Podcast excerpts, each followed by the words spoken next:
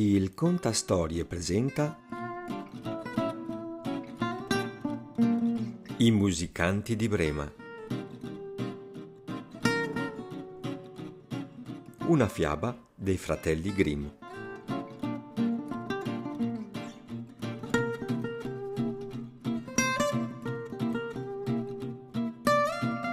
Un uomo aveva un asino che lo aveva servito assiduamente per molti anni ma ora le forze lo abbandonavano e di giorno in giorno diveniva sempre più incapace di lavorare. Allora il padrone pensò di toglierlo di mezzo, ma l'asino si accorse che non tirava buon vento, scappò e prese la via di Brema.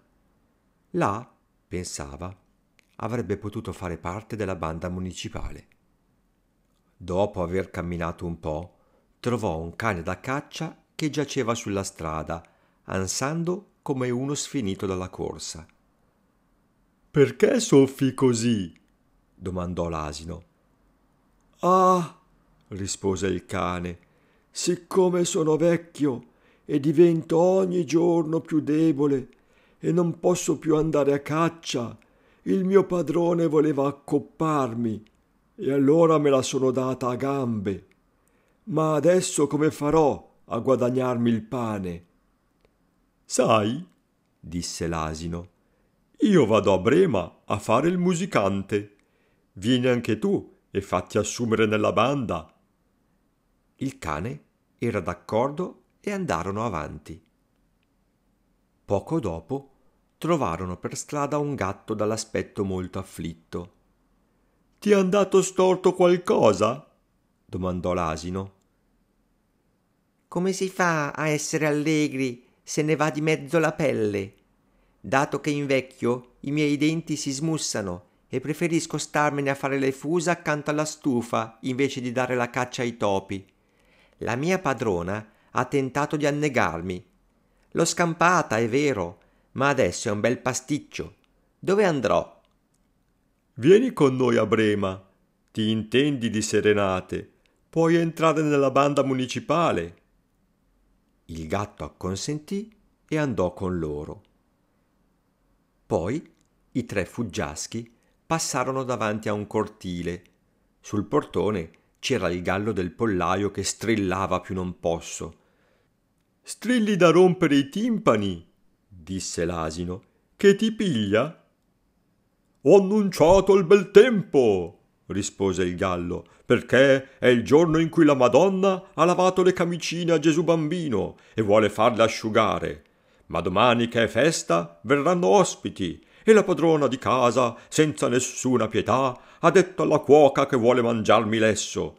Così questa sera devo lasciarmi tagliare il collo e io grido a squarciagola finché posso. Ma che, cresta rossa? disse l'asino Vieni piuttosto con noi. Andiamo a Brema. Qualcosa meglio della morte lo trovi dappertutto. Tu hai una bella voce e se faremo della musica tutti insieme sarà una bellezza. Al gallo piacque la proposta e se ne andarono tutti e quattro. Ma non potevano raggiungere Brema in un giorno e la sera giunsero in un bosco dove si apprestarono a passare la notte. L'asino e il cane si sdraiarono sotto un albero alto, mentre il gatto e il gallo salirono sui rami, ma il gallo volò fino in cima, dove egli era più al sicuro. Prima di addormentarsi, guardò ancora una volta in tutte le direzioni e gli parve di vedere in lontananza una piccola luce. Così gridò ai compagni che non molto distante doveva esserci una casa, poiché splendeva un lume. Allora l'asino disse Mettiamoci in cammino e andiamo, perché qui l'alloggio è cattivo. E il cane aggiunse Sì, un paio d'ossa e un po' di carne mi andrebbero anche bene. Perciò si avviarono verso la zona da cui proveniva la luce e ben presto la videro brillare più chiara e sempre più grande, finché giunsero davanti a una casa bene illuminata dove abitavano i briganti. L'asino, che era il più alto, si avvicinò alla finestra e guardò dentro. Cosa vedi, testa grigia? domandò il gallo. Cosa vedo? rispose l'asino. Una tavola apparecchiata con ogni ben di Dio e attorno i briganti che se la spassano.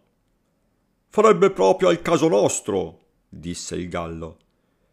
Sì, sì, ah, se fossimo là dentro, esclamò l'asino. Allora gli animali tennero consiglio sul modo di cacciar fuori i briganti e alla fine trovarono il sistema. L'asino dovette appoggiarsi alla finestra con le zampe davanti, il cane saltare sul dorso dell'asino, il gatto arrampicarsi sul cane e infine il gallo si alzò in volo e si posò sulla testa del gatto. Fatto questo, a un dato segnale, incominciarono tutti insieme il loro concerto. L'asino ragliava, il cane abbaiava, il gatto miagolava e il gallo cantava. Poi dalla finestra piombarono nella stanza facendo andare in pezzi i vetri.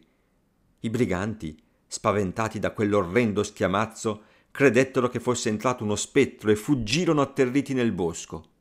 I quattro compagni sedettero a tavola, si accontentarono di quello che era rimasto e mangiarono come se dovessero patir la fame per un mese. Quando ebbero finito, i quattro musicisti spensero la luce e si cercarono un posto per dormire comodamente, ciascuno secondo la propria natura. L'asino si sdraiò sul letamaio, il cane dietro la porta il gatto sulla cenere calda del camino e il gallo si posò sulla trave maestra. E poiché erano tanto stanchi per il lungo cammino, si addormentarono subito. Passata la mezzanotte, i briganti videro da lontano che in casa non ardeva più nessun lume e tutto sembrava tranquillo. Allora il capo disse Non avremmo dovuto lasciarci impaurire e mandò uno a ispezionare la casa. Costui trovò tutto tranquillo.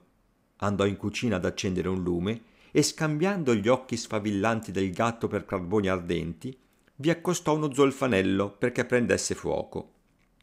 Ma il gatto se n'ebbe a male e gli saltò in faccia sputando e graffiando. Il brigante si spaventò a morte e tentò di fuggire dalla porta sul retro, ma là era sdraiato il cane che saltò su e lo morse a una gamba e quando attraversò di corsa il cortile passando davanti al letamaio, l'asino gli diede un bel calcio con la zampa di dietro e il gallo, che si era svegliato per il baccano, strillò tutto arzillo dalla sua trave Chicchirichì! Allora il brigante tornò dal suo capo correndo a più non posso e disse Ah, in casa c'è un'orribile strega che mi ha soffiato addosso e mi ha graffiato la faccia con le sue unghiacce, e sulla porta c'è un uomo con un coltello che mi ha ferito alla gamba, e nel cortile c'è un mostro nero che mi si è scagliato contro con una mazza di legno, e in cima al tetto il giudice gridava Portatemi quel furfante. Allora me la sono data a gambe. Da quel giorno i briganti non si arrischiarono più a ritornare nella casa ma i quattro musicanti di Brema ci stavano così bene che non vollero andarsene.